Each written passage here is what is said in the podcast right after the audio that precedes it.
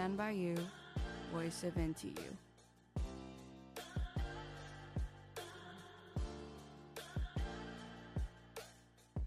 各位观众好，欢迎收听台大之声 Stand by you, voice of NTU。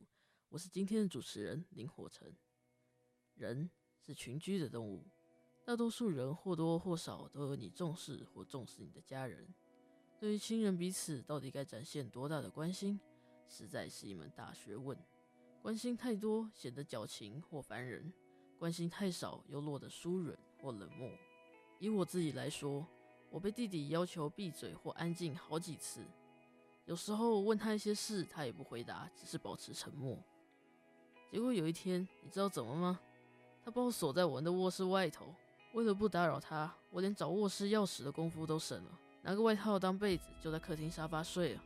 后来。听说他只是那天心情不好，所以锁门，睡前忘了打开而已。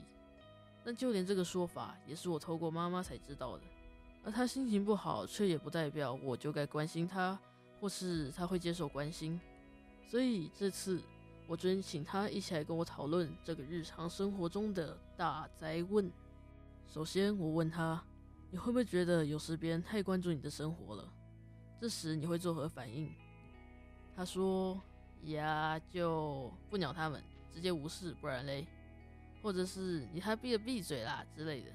那你觉得别人为什么要烦你？他很简短的回答：他们太无聊，就是像三姑六婆那样。可是有的时候确实会想知道，比方说对方去公园有没有碰到狗狗啊之类的，至少我会了。但跟他讨论的结果大概是没必要问，要问的话就要会看脸色。啊！如果对方就很明显表示你他逼的，老子现在很忙，不要烦我，然后你就他逼的，偏偏要问，你就是个机掰人。像有些人无法察觉别人的情绪，所以他就很容易被嫌烦。怎么听起来像在暗示我？总之，如果对方无视你，他八成不想理你；而要是对方真的有什么想说，不等你开口，他就开始讲了。大多时候反而是讲者欲说，听者无心。你为什么要说？我根本不在乎啊！当我听到有人对我说这种话的时候，我心里会 QQ。但好像大家心情低落又不说出来时，想要的只是一些时间跟空间。如果真的自己解决不来，需要别人关心的，大概都会主动开口。最后我问他：“你觉得怎么样叫过度关心？怎么样叫过度冷漠？以你的标准来说。”结果他也不知道他的标准是什么。看心情啊，每天的标准都不一样。它是一个大概的范围而已。过度关心大概就是让别人觉得很烦的时候，这是一个相对的概念。过度冷漠和过度关心会同时出现，就像作用力与反作用力。过度关心的一方过度关心时，会觉得过度冷漠的一方过度冷漠。好绕口。好，虽然我本身可能就是过度关心的范例之一，但是只听我们两个的经验可能有点不够，所以我还问了另一个人。沈之宇是我的高中同学，他也有时会觉得他的姐姐太关心他了。也许是因为都是被烦的那个，他跟我弟弟的回答很像，不过还是有不同的部分。比如说，对沈之宇而言，他不会有希望家人注意他的时候，会请别人给他摸摸头，或是说他最近正在大爆炸，所以心情不好。我弟则是认为每个人都有想炫耀、秀一手的时候，而只有在心情真的掉到谷底时，才会想要有人来关心自己的悲情。说到悲情，我也与他们讨论了，碰到有人哭，到底该不该关心他呢？这个问题。沈之宇看到其他人哭的处理办法是递卫生纸，然后告诉他没事。他说最重要的是等当事人自己消化情绪。我弟弟的想法则是先试探性的关心，若知道自己的关心帮不上忙，可以假装没看到。而且一旦发现对方想要隐藏自己在哭，无视，不然你就是个机掰人。至于怎么知道自己的关心帮不上忙呢？我的看法是看对方领不领情。如果你出个声问对方要不要喝某种他喜欢的饮料，而他不理你，那就是不领情。除非非常明显，否则千万。千万不要直接问他，你在哭吗？如果是想要隐藏的人，这句话可能会让他们很难堪。如果你想要引他说出自己身上发生了什么事，你可以先说说自己最近遇上什么困难，让他跟你比谁比较惨，或是来安慰你。你在借机问他，难道都不会碰上不顺心的事吗？最怕的就是觉得你很烦，不理你，或是请你关上嘴巴。如果如此，最好还是乖乖安静，摸摸鼻子走人，给他一点时间与隐私空间。就像刚刚提到的，重要的是等当事人自己消化情绪，等他心情平复再来谈谈也不迟。话又说回来，为什么有人明明想哭却不大方哭出来？工作场所可能会有一些其他的原因，不过在这里我们只讨论亲人朋友间相处时的情况。我一开始的想法是，社会氛围鼓励大家压抑负面情绪，因为随着年纪渐长，我们会觉得应该要处理好自己的情绪，像是男儿有泪不轻弹那样。甚至于也说，这个社会会说你要勇于表达自己的个性或是情绪，但是看到别人哭又指指点点。我弟则提出很有趣的一个观点：社会氛围本身并没有鼓励大家隐藏负面情绪，而是大家会想要关心哭的人，造成一般人如果想要避开多余的关心。就会隐藏自己在哭，剩下的人跟着仿效那些一般人，最后就变成大家都把眼泪藏起来。为了避开多余的关心，这个论点某种程度上来说，就是为了避免麻烦。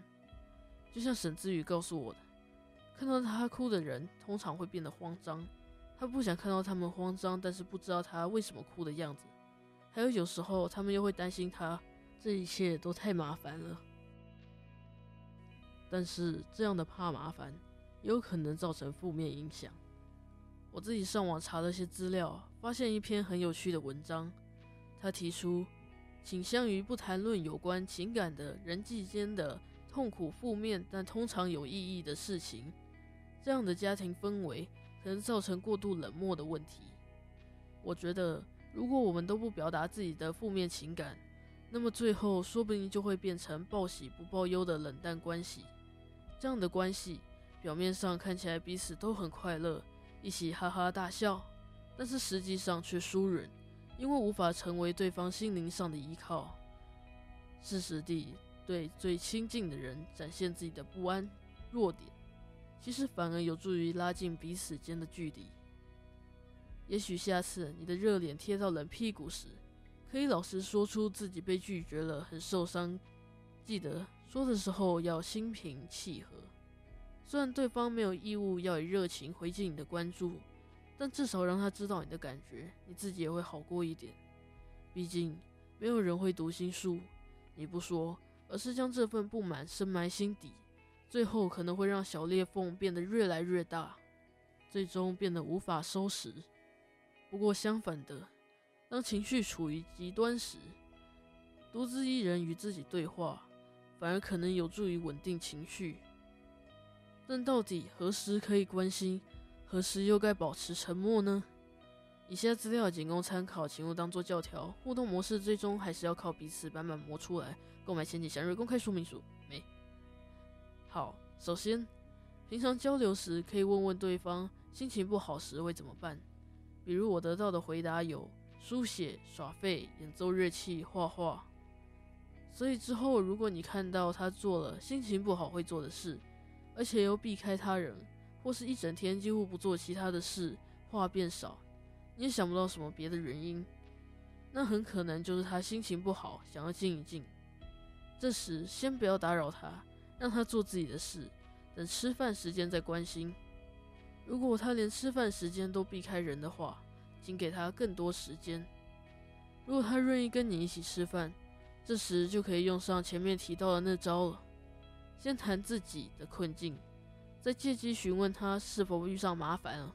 最重要的是，我们要先愿意暴露自己的脆弱，表达你的信任，才能让对方放心地展现他的担忧。接下来，不能直接否定他的感受，你可以觉得他在杞人忧天，但别把自己的想法强灌在对方身上，而是应该用引导的方式。一步步跟他分析问题，用问的让他思考自己的感觉到底是如何，他该如何做。说不定你或是他一开始就没有搞清楚问题在哪里。双方的想法都有些错误，也不一定。好了，起来啦！再次感谢沈子宇跟我弟愿意接受访问，本期节目就到这里结束了。希望可以帮助各位在人际相处上少一点过度关心，多一点适度冷漠。我是林火晨，台大之声，感谢你的聆听，我们有缘再会。